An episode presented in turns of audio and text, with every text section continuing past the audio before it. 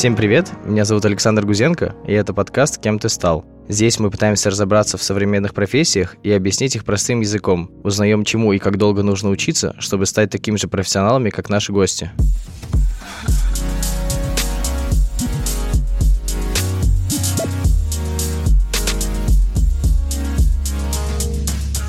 В последних выпусках у нас были очень молодые профессии, такие как там DevRel, UX-редактор, Delivery Manager, а вот системный аналитик — одна из древних IT-профессий, можно так сказать. Сегодня у нас в гостях Вадим Авдасев, ведущий системный аналитик в Тинькофф. Привет. Привет. Давай э, ты немножко расскажешь о себе вначале, представишься, расскажи, почему вообще тебе нравится твоя профессия. Ну, вообще забавно слушать, когда говорят «древняя профессия», когда системному анализу прям непосредственно в том виде, в котором она есть сейчас, где-то в России 20 лет. И мы такие, 20 лет — древняя профессия. На фоне тех, кому там пара лет, это вообще прям супер древнее. Да, это смешно. В общем, как вообще я попал в системный анализ? Я бы сказал, что не я нашел системный анализ, а системный анализ нашел меня где-то пять лет назад. Я учился там в Московском физико-техническом институте и искал там какую-то работу. Мне как бы всегда нравились какие-то данные, какие-то системы. Ну, то есть я такой как бы технический парень. И я пришел на собеседование в Тиньков, прошел его успешно, там были какие-то логические задачи, что-то такое. И говорят, вот есть как бы ну ты крутой парень, вот тебе три варианта аналитика. Первый, нужно много общаться, но почти никаких технических навыков не надо. Второе, это нужно средне общаться, какие-то средние технические навыки. И третий вариант, это непосредственно меньше общаться, но там сильно больше техники. Я выбрал вариант посередине, и это оказался системный анализ. И сейчас я понимаю то, что первое это был бизнес-аналитик, второе это был системный аналитик, вот в таком uh-huh. текущем проявлении, которым я сейчас являюсь, и третье это был скорее числовой аналитик, то есть человек, который больше работает с данными. Вот, я выбрал вариант посередине, о чем вообще совершенно не жалею, и до сих пор как бы занимаюсь системным анализом и являюсь еще руководителем профессии системного анализа у нас в компании. Да, это очень круто. А, давай тогда разберемся сразу с терминологией. Кто такие системные аналитики и чем они вообще, в принципе, занимаются? Вот ты сказал, что там средний по коммуникации и средний по техническому. А, какие это включает в себя задачи? Да, слушай, тут вообще абсолютно разные какие-то есть понимания, чем должен заниматься системный аналитик. Поэтому я расскажу что-то такое, к чему идем сейчас мы и как мы видим эту картину. В принципе, есть две роли. Это бизнес-анализ и системный анализ. В каких-то компаниях это все совмещается в одном человеке, но у нас это обычно разделяется. Чем занимаются бизнес-аналитики? Есть какой-нибудь там руководитель продукта, он придумал какую-то фичу и говорит, нужно двигать продукт сюда. Там, давайте придумаем, как наши дебетовые карты выпускать онлайн, виртуально, угу. чтобы клиенты могли им пользоваться. Он эту задачу дает какому-нибудь бизнес-аналитику, и бизнес-аналитик идет и прорабатывает какие-то требования. Он смотрит какие-то юридические ограничения, общается с какими-нибудь дизайнерами, чтобы понять, как это должно выглядеть в наших интерфейсах, там, uh-huh. на приложении или на вебе. И после того, как он понимает, что нужно конкретно делать, возникает вопрос, как это делать, где это реализовывать, какая команда должна это разрабатывать, как это проектировать, в какой системе это делать. И обычно он идет сразу же спускается к какому-нибудь системному аналитику, который начинает собирать требования уже непосредственно с бизнес-аналитикой. То есть они начинают общаться уже на более каком-то глубоком техническом уровне, и системный аналитик пытается понять, что нужно сделать, потому что от самого главного заказчика продукта до разработки как бы информация не может напрямую долететь, нужно как бы ее постоянно как-то переобрабатывать, чтобы она трансформировалась непосредственно в понятные вещи для разработчика. И системный аналитик обычно общается с бизнес-аналитиком и понимает, что нужно сделать, и затем как бы артефактом его работы является техническое задание, которое говорит о том, как это нужно делать. Соответственно, системный аналитик, он обычно является частью IT-команды, в которой есть разработчики и QA-специалисты. В общем, такая полноценная команда для того, чтобы она могла сама что-то делать и разрабатывать. И он общается с разными заказчиками, формулирует требования для разработки и ставит технические задания, отдает ее в команду, ну и затем как-то, как хороший участник IT-команды, как бы смотрит, как его требования затем эксп... угу. реализовываются, эксплуатируются. Это интересно, потому что в моей какой-то практике никогда, на самом деле, не сталкивался с системными аналитиками. Всегда это был бизнес и была сразу разработка. И для меня вообще не очень понятно. Вот ты сказал, что бизнес-аналитик идет к системному аналитику, и они там что-то общаются. Для меня это звено всегда не существовало. И поэтому хочется понять вообще, а как происходит такое, что этот системный аналитик уже нанят? То есть есть э, кто принял решение до этого нанять системного аналитика, на основании чего, на каком этапе, и вообще кому приходит эта мысль, что вот нужно кого-то такого нанять? Это там э, кто-то со стороны технической или кто-то со стороны бизнесовой решает, что вот такая нам роль нужна? А, на самом деле, мне больше кажется, что это с технической стороны. Возможно, даже не с технической, а с какого-то человека, который отвечает за деливери, то есть за то, чтобы процесс разработки шел как можно быстрее, прозрачнее, и это в целом работало как можно лучше. Потому что понятно, что чем быстрее мы разрабатываем, тем больше мы зарабатываем. А с какого размера команды это нужно? То есть вот нас 5 человек, нам не нужно, 6 человек нужно, я бы даже сказал, что это не зависит от размера команды, это зависит от каких-то условий, от системы, которой вы занимаетесь. То есть довольно часто системных аналитиков берут при какой-то заказной разработке, uh-huh. когда ты отдаешь что-то на аутсорс, и системные аналитики могут сидеть как с одной стороны, то есть со стороны команды, которая заказывает разработку, для того, чтобы разработчики, там, не знаю, вендоры или какие-нибудь подрядчики четко понимали, что им нужно делать. Uh-huh. Иногда бывает, когда системные аналитики сидят с другой стороны, то есть в компании-вендоре, и они уже общаются непосредственно с бизнесом от компании-заказчика и работают уже с разработкой внутри. И на самом деле вот в таких ситуациях системный аналитик вот является таким как раз связующим звеном, потому что как бы есть довольно большая пропасть между вендором и заказчиком, и он вот эту вот связь пытается постоянно чинить, и для этого он формирует требования, которые понятны всем. Кажется, я понял, какую еще одну роль ты выполняешь, когда ты находишься на фрилансе. Это роль системного аналитика, чтобы понять вообще все бизнес-требования, а, которые от тебя требуют, и чтобы потом не пришлось 10 тысяч раз переделывать. Да, так оно и есть. Все разработчики все равно в какой-то степени являются системными аналитиками, потому что нужно понять, что делать. Если мы рассматриваем какую-то внутреннюю in-house продуктовую разработку, то системные аналитики обычно возникают в системах, которые довольно сложные. Или есть какая-то тоже грань между бизнесом и непосредственно разработкой. Не знаю, там, грубо говоря, не могут найти общий язык. Разработчики не очень хотят понимать, что происходит в бизнесе, бизнесу не очень интересно, что происходит в разработке.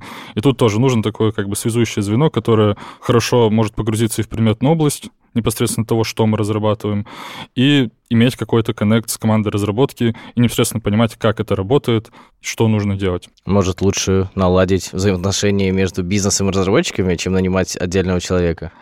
Это, конечно, хороший поинт, но так не всегда работает, во-первых, потому что сложно найти людей, проблемы с наймом как бы по всей стране. Ну вот, так это тем более аргумент к тому, что не нужно нанимать системного аналитика, а нужно настраивать отношения между бизнесом и разработчиком. На самом деле, влияние системного аналитика еще зависит от уровня системы. То есть если мы делаем что-то новое, и у нас там есть команда разработчиков из 10 человек, то нужно очень много общаться с бизнесом, и нужно постоянно поддерживать какую-то синхронизацию между всеми разработчиками в понимании того, что мы хотим делать. И здесь системный аналитик кажется, очень необходим, потому что он должен как бы строить какую-то общую картину, доносить ее до команды и строить такое общее какое-то поле взаимодействия. Если у нас там есть какой-нибудь маленький сервис, в котором сидят пять разработчиков, и они полностью понимают, что в этом сервисе происходит, и у них уже все коммуникации налажены, они точно знают, что им нужно делать, то тут системный аналитик не всегда необходим. И на самом деле, если мы посмотрим какие-нибудь компании типа Google, у них системных аналитиков нет. Как? Я вообще не представлял, это не укладывается в мою картину мира, что так может быть. Да, на самом деле у них роли системного аналитика выполняют тем лиды, насколько я знаю. И они реально больше общаются с бизнесом и как бы занимаются требованиями. Это интересно, кстати. Я думал, что наоборот, что системные аналитики нужны на больших старых проектах, где уже бывало много разработчиков, кто-то там поуходил из старых, и система вообще максимально непонятная, и теперь нужно вот нанимать специального человека, который будет все это разгребать. Я так себе представлял. В этом, получается, я не прав, да, в этом плане? Ну, системные аналитики не занимаются разгребанием. Они занимаются все-таки каким-то созданием и созиданием. Я думал, вы больше про какую-то там документацию, не знаю, про вот описание того, как процессы происходят, как нужно взаимодействовать, нет? Мало кто любит описывать то, что уже существует. Потому что и... устаревает уже сегодня. Да, и потому что это как бы довольно такая неблагодарная и довольно бесполезная работа. И у нас системные аналитики, они как бы занимаются скорее творением. То есть документация — это как бы просто артефакт твоей работы, но документация сама по себе ничего не значит. Системные аналитики как бы проектируют, а затем уже описывают то, что они спроектировали. То есть есть как бы специально выделенные роли технические писатели, которые занимаются только писательством. Э, системные аналитики, такие, какими их видим мы, это не технические писатели. Мгм. Это ребята, которые очень сильно погружены в техническую сторону вопроса, которые могут что-то верхнеуровнево спроектировать, и затем это, понятно, явно донести до команды разработки с помощью разных средств. А, Тогда интересно, а что является вот э, хорошей работой системного аналитика? Э, Я помню, вот ходила байка такая или не байка, что в свои времена, когда еще там Форд был, он э, отпускал менеджеров там на месяц в отпуск специально, и если там все шло хорошо, значит, это типа хороший менеджер. А если все было плохо, значит, плохой менеджер, и он, наоборот, его увольнял. Вот что у системных аналитиков? Если вы ушли в отпуск, и все хорошо, значит, вы хорошо справляетесь с работой. Также применимо это? Ну, так как мы работаем постоянно, и от бизнеса постоянно летят какие-то изменения, то если системный аналитик уйдет в отпуск, то нужно, чтобы кто-то все-таки делал его работу. То есть та же самая документация, она становится неактуальной. Э, бизнес как-то, ему приходится идти в какие-то другие каналы общения с командой разработки, и тут всегда могут возникать какие-то шероховатости при работе. Но если как бы задача от бизнеса не прилетает, вдруг такое может быть, и есть какая-то прям очень хорошая, актуальная, структурированная документация, в которой все описано, как все работает, как должно работать, и самый большой вопрос, почему так должно работать, потому что этот вопрос э, кажется всегда самым сложным, когда ты открываешь э, какое-нибудь описание системы, ты понимаешь, что она делает, но ты абсолютно не понимаешь, зачем она это делает, то можно считать, что работа системного аналитика хорошо выполнена, если не возникает вопросов. Еще как бы тут такая важная вещь, что хорошая документация уменьшает коммуникации. Если у тебя есть очень хорошее описание того, что происходит, то чтобы что-то понять, человек, который пришел снаружи и хочет узнать, как работает ваша система, что у вас за процесс, что с ним происходит, то хорошая документация просто уменьшает время, которое ему нужно для того, чтобы получить эту информацию. Он просто заходит, все читает, все видит, как это работает, никого ничего не спрашивает, сразу идет делать свои какие-то дела. И это тоже вопрос скорости. Чем быстрее мы все делаем, тем быстрее движется наш бизнес. Возможно, опять же, не к тебе, потому что ты сказал, что технический писатель занимается, но мне все равно интересно, какой вид э, документации лучше, текстовый, аудио или видео, то есть какие-то там записи, презентации или еще что-то такое? Смотря что тебе нужно. Как бы текстовый, он просто более четкий, структурированный, ты можешь как-то посмотреть всю картину целиком. Но если тебе нужно реально больше какого-то контекста, больше понять, почему так работает, как это исторически складывалось, потому что если там брать уже какую-то историю изменений, то это довольно тяжело обычно становится смотреть. Видео, какая-то документация, это просто какие-то рассказы о том, как это работает, как это создавалось, как-то без привязки, наверное, даже к текущему состоянию, а просто какая-то историческая справка. Я бы не сказал, что это очень широко используется, но довольно часто ребята проводят какие-то метапы, когда они просто презентуют, что они сделали, как Мгм. это работает. Это очень полезно, это какая-то моментальная синхронизация, ты час посмотрел, тебе все разжевали, ты все понял, ушел счастливый, пошел делать как-то, не знаю, какие-то похожие вещи. Ну, в идеале оно должно сопровождаться э, текстовой документацией, наверное, какой-то readme. Но это просто разные вещи, то есть это разные цели. В зависимости от цели ты как бы сам Мгм. выбираешь, как тебе доносить информацию до твоих потребителей. Мгм, То есть видео про рассказать на широкую аудиторию, наверное, а текст это про какой-то конкретный вопрос уже. Да, ну если разработчик как бы идет разрабатывать какую-то конкретную фичу, то ему нужно четко знать, что происходит. Ему никакой видос тут уже не поможет. Ну да, справедливо. А кроме документации, какие у тебя еще есть задачи? Мы непосредственно занимаемся проектированием того, что хочет заказчик. То есть мы слушаем его требования, понимаем, что ему нужно, смотрим на нашу систему, мы как бы знаем, как она работает, понимаем, что в ней происходит, и мы пытаемся наложить вот эти вот новые требования на нашу текущую систему. Самый простой пример. Есть у нас там какой-нибудь метод в API, который вызывает другие системы. API — это интерфейс для взаимодействия с твоей системой. То есть это как бы такой специальный протокол. Если ты хочешь из системы что-то достать, то ты можешь ей отправить какую-то информацию в определенном формате, она тебе в определенном формате вернет ответ, который ты уже можешь сам использовать. Нужно какой-то новый функционал, который связан с уже существующим методом, то есть вот этим вот куском какой-то логики. И тут сразу возникает много вопросов, как бы как это сделать. То есть можно написать новый метод, который будет делать новый кусок логики. Можно добавить эту логику в уже существующее решение. Возможно, вообще стоит написать отдельный какой-то микросервис, который будет решать эту конкретную задачу. Почему это решают системные аналитики, а не бэкэндеры?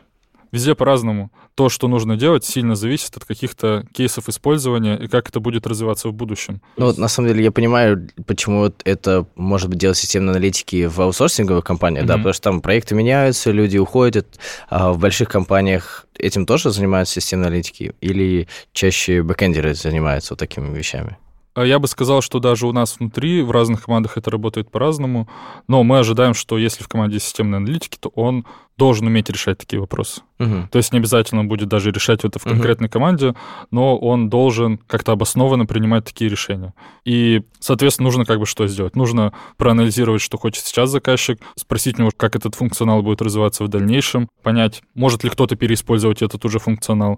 То есть обычно бэкэнд-разработчики, они не так далеко в контексте окружения твоей системы, а системные аналитики, как бы, они обязаны просто это знать.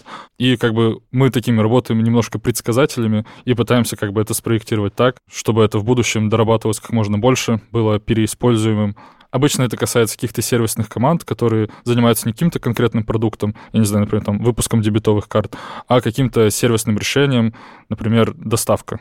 То есть если у нас доставляются разные продукты клиентам через нашу там сеть представителей, то этот функционал какой-то общий, в принципе, для всех, он независим как от продукта. И вот задача системного аналитика — знать все требования всех пользователей доставки, то есть всех продуктов, которые мы хотим доставлять через нашу сеть представителей, предугадывать как-то, что им может понадобиться в будущем, и уже прямо сейчас проектировать свои решения так, чтобы это будущие желания заказчиков исполнялись как можно более автоматически быстрее.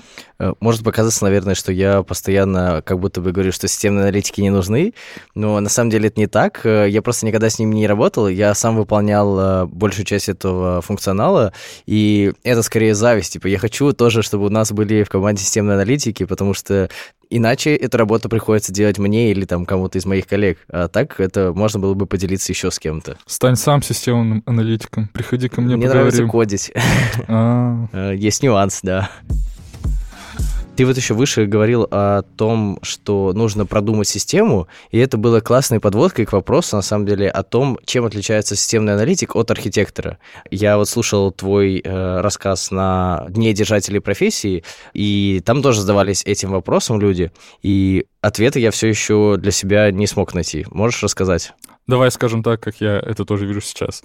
Ты, возможно, если спросишь это у ребят, которые занимаются архитектурой, они тебе, возможно, дадут какой-то немного другой ответ. Обязательно. это, Обязательно это нормально, спросим. в принципе.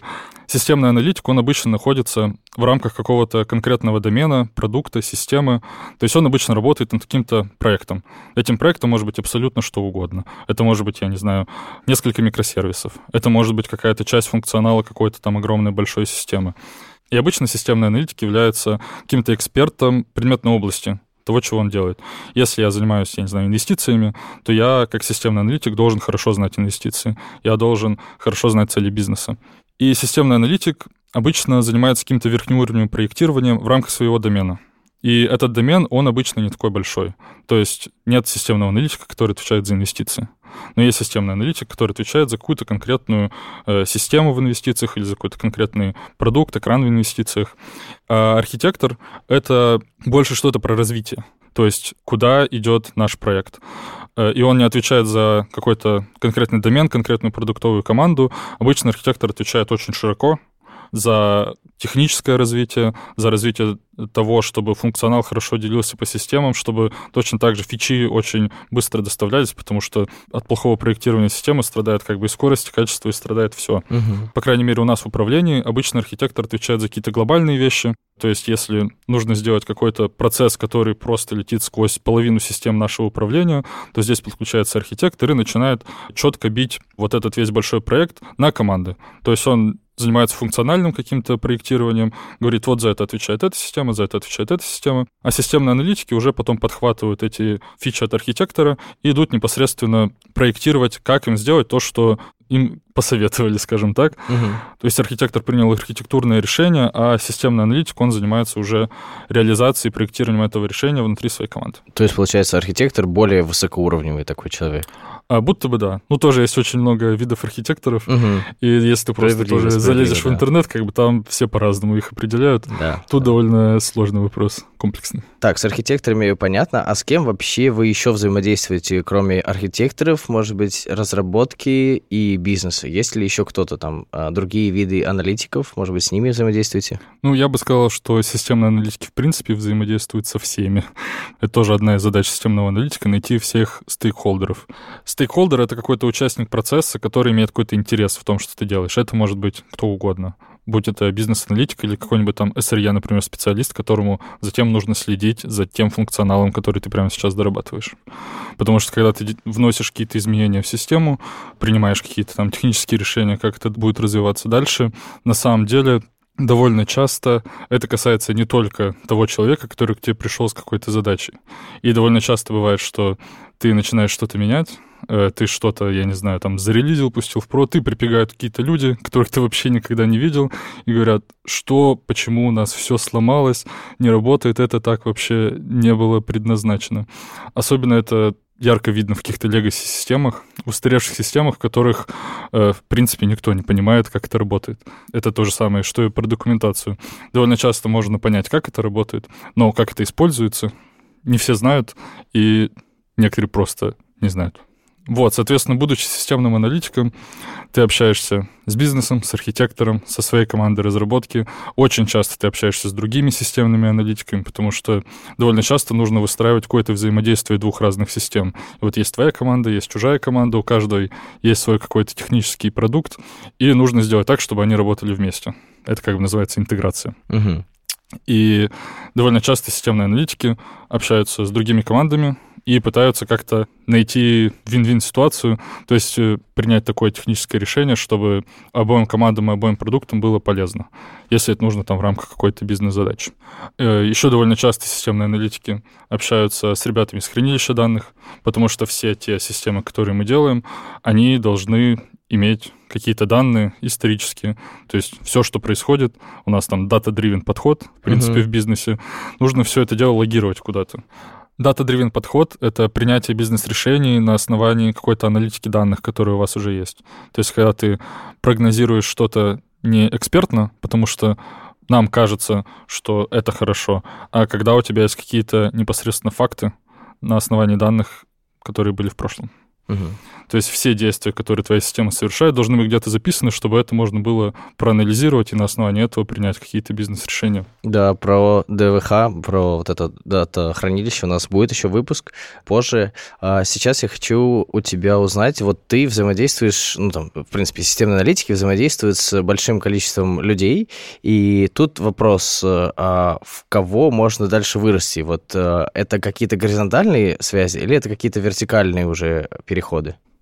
Если мы говорим о том, что системные аналитики — это какое-то такое нечто посередине между бизнесом и разработкой, то на самом деле и пути развития, они максимальные.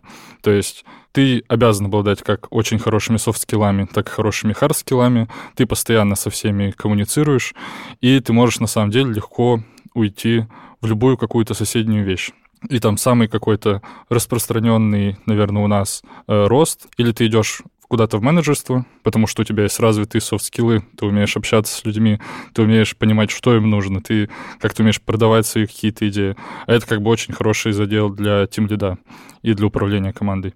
Можно пойти в какие-нибудь project менеджеры потому что когда ты делаешь фичи, ты видишь, как они двигаются в процессе, у тебя там иногда возникают какие-то блокеры, то есть это какие-то задачи из других команд, которые не дают вашей задаче разработаться, и у тебя появляются какие-то проект менеджерские навыки, какие-нибудь delivery менеджерские навыки, потому что ты постоянно находишься в каком-то процессе. Ты не сидишь только внутри своей команды и не делаешь свой продукт. Ты постоянно должен быть на связи со всем окружающим каким-то миром. Если больше интересует какое-то проектирование и техника, то у нас есть какие-то примеры, когда ребята шли в архитекторы. Но это тоже больше такие верхнеуровневые архитекторы, которые бьют функционал там по системам. Но на самом деле у нас есть тоже разные системные аналитики. Есть ребята, которые пришли из разработки и могут уйти там дальше в разработку или там в каких-нибудь технических архитекторов, которые выбирают уже решения для каких-то систем.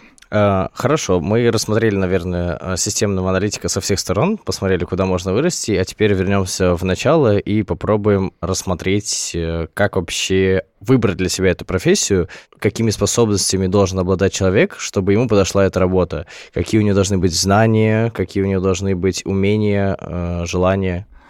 Ну, насчет знаний, когда ты приходишь к каким-нибудь джуном или там стажером, то важно просто примерно понимать, как работают эти системы. Что вообще такое код, как системы могут друг с другом общаться, это знание там каких-нибудь протоколов обмена между системами, знание способов интеграции.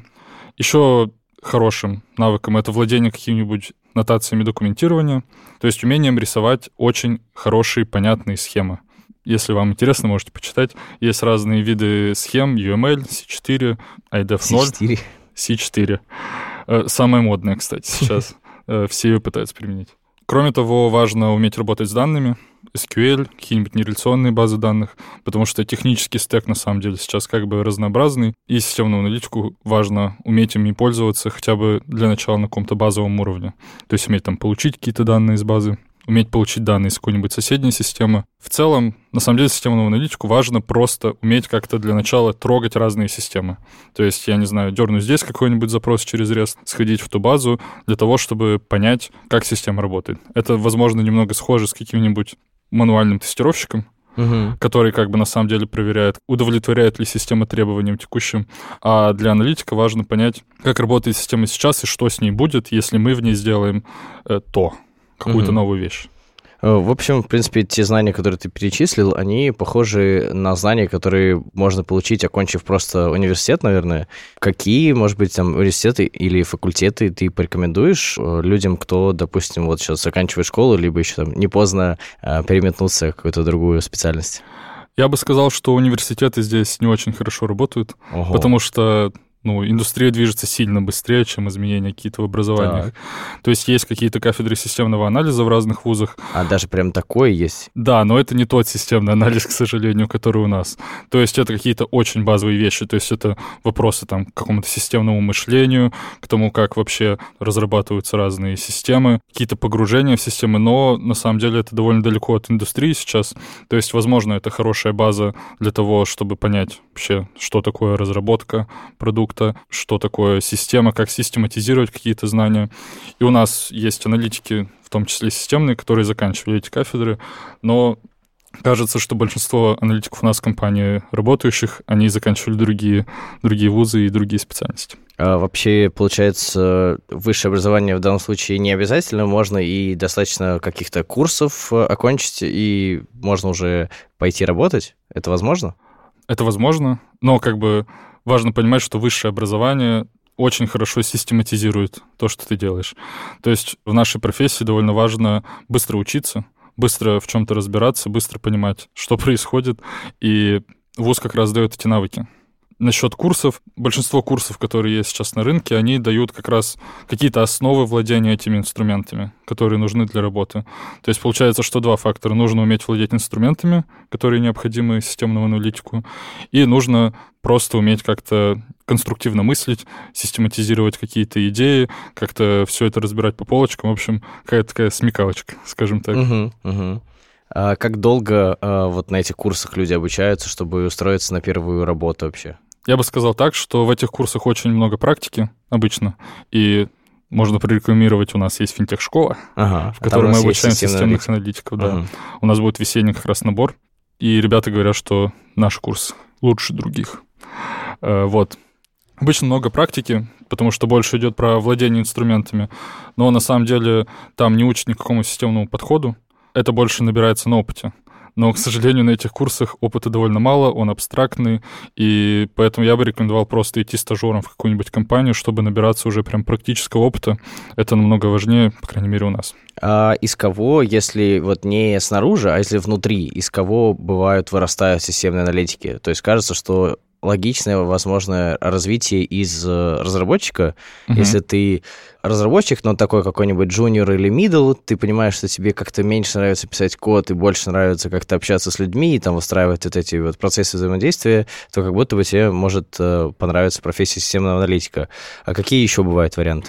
Ну, тут такая интересная деталь, что из того, что я видел, больше сеньор-разработчиков становятся ага. системными аналитиками. Внезапно. Потому что когда, ну, это мое предположение, когда ты junior middle, то у тебя постоянно как-то повышается ответственность, постоянно новые технические вызовы, и когда ты дорастаешь до какого-то уже уровня, какого-то такого стабильности, скажем так, и хочется угу. чего-то нового, то довольно я видел много кейсов, когда ребята становились системными аналитиками, потому что они хотели расти уже там не вверх как-то, а вширь, и как-то заниматься более такими вещами, которые связаны с применением твоей системы, а непосредственно с реализацией того, как она работает.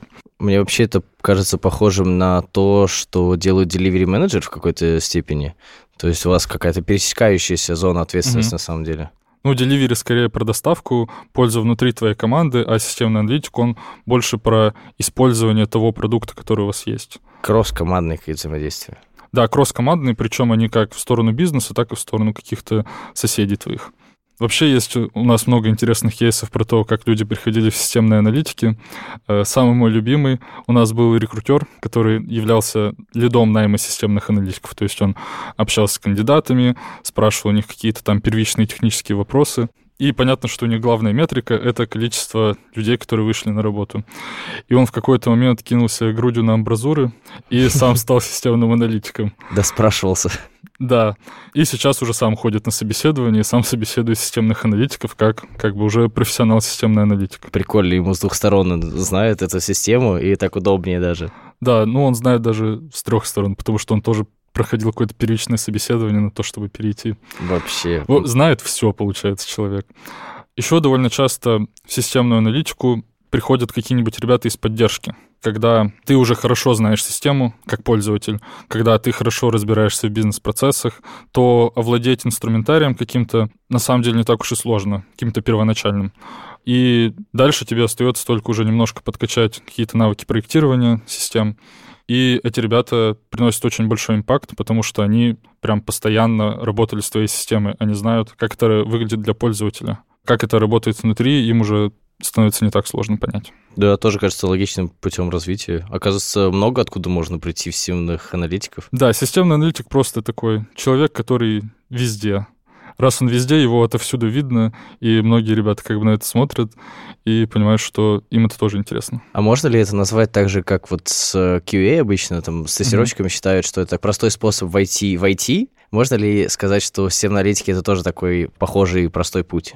Или он сложнее гораздо? не хочется никого обижать, поэтому скажу, что войти войти в принципе сложно, потому что требования постоянно растут с каждым годом, и какую бы ты ни выбрал специальность, тебе всегда будет сначала тяжело. Согласен, согласен. Тут нужно превозмогать просто это. Окей, хорошо. Вот мы рассмотрели профессию аналитика со всех сторон, кроме минусов, и теперь интересно узнать, э, какие, на твой взгляд, э, в этой профессии есть минусы, что ты замечаешь? А, минусы я не знаю, лично для меня они такие. Это постоянный какой-то хаос постоянные изменения вокруг. Тебе нужно в этих изменениях жить, постоянно ловить, что где меняется, как меняется взаимодействие с твоими системами, как меняется взаимодействие твоей системы с другими системами. Потому что чем быстрее бежит бизнес, а наш бизнес бежит очень быстро. Очень быстро.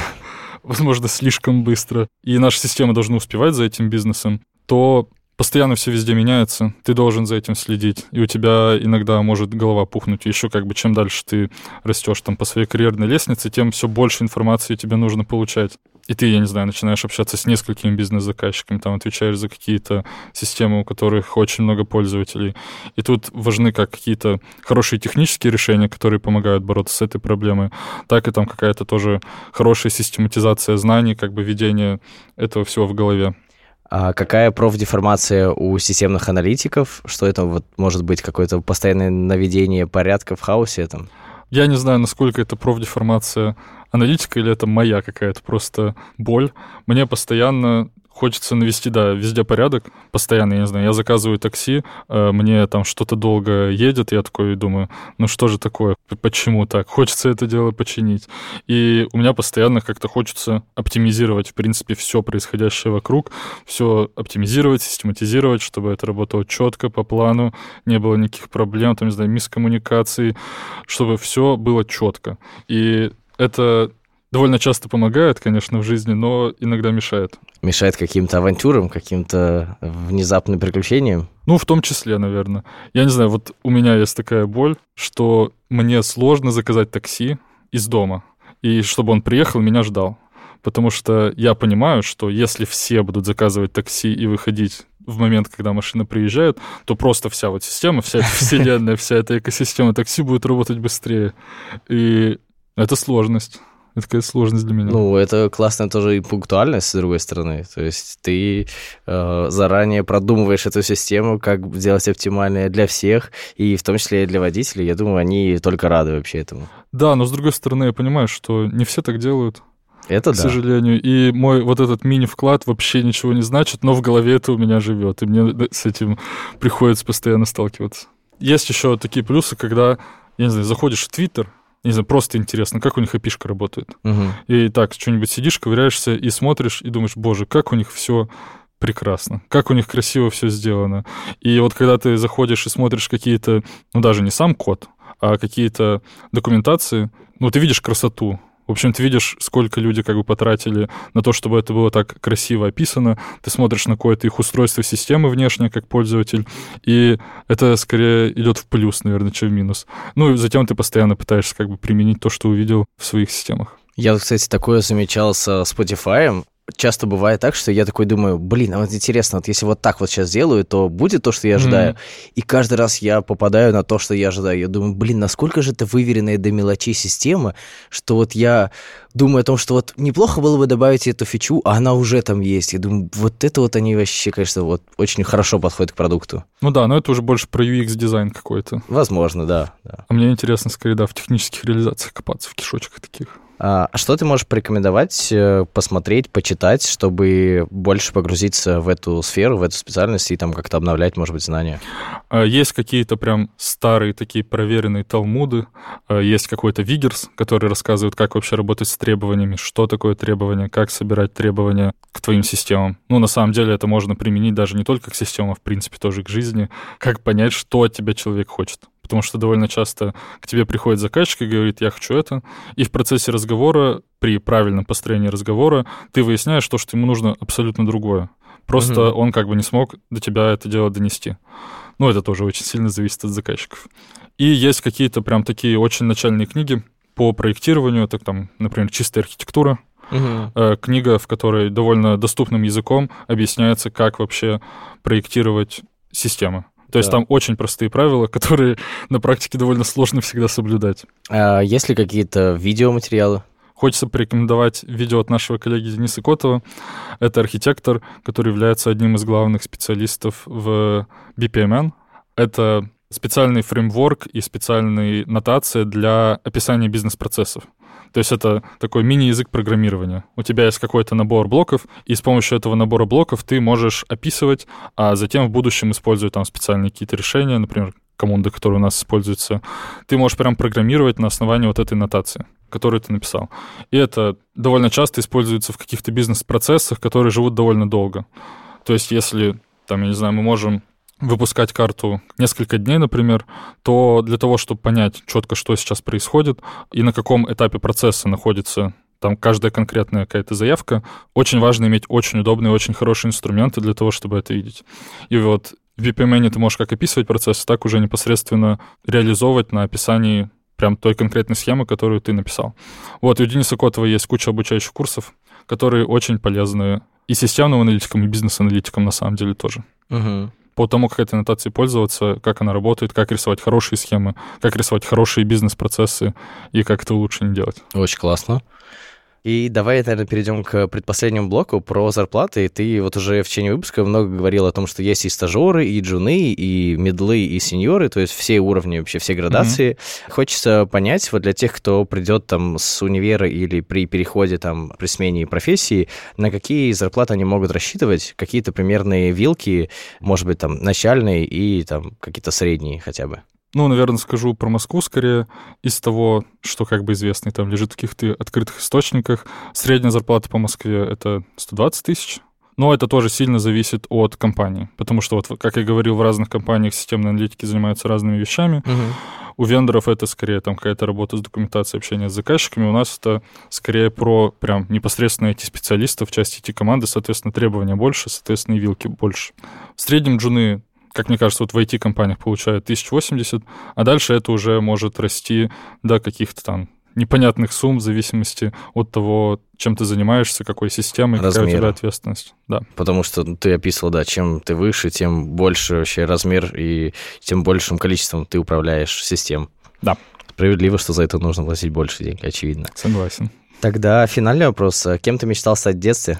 Ну, так как я всегда был таким техническим пареньком, то мне, наверное, хотелось быть ученым. Ученым. Да, соответственно, у меня как-то весь путь, он пришел к Московскому физико-техническому институту, в котором как бы такая кузница кадров ученых. А ученым в какой степени или как в какой стезе? Сначала занимался физикой, затем как-то я уже заинтересовался IT и информатикой, этим все делом. И я мечтал стать, наверное, физиком. Но в какой-то момент я понял, что это не очень интересно, потому что очень много теорий, а вся практика — это тоже какая-то...